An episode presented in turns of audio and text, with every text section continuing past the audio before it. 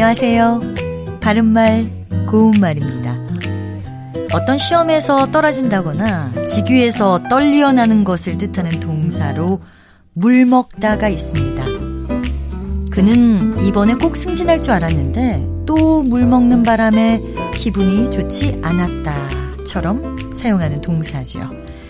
자, 물 먹다와 관련된 관용구로 미역국 먹다가 있습니다.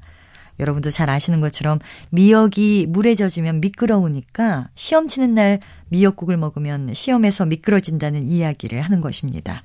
관용구 미역국 먹다는 비유적으로 쓰여서 시험에 떨어지다 또는 위해서 떨려나다, 퇴짜를 맞다 이런 부정적인 뜻으로 사용되고 있습니다.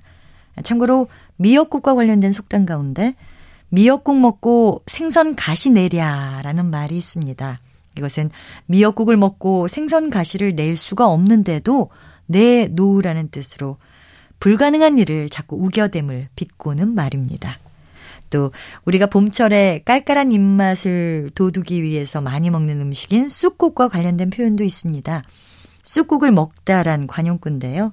이것은 어떤 일에 크게 실패하여 골탕을 먹다를 뜻합니다. 예를 들면 형은 친구와 새롭게 시작했던 사업에서조차 쑥국을 먹었다. 이렇게 표현할 수 있습니다. 바른말 고운말 아나운서 변희영이었습니다.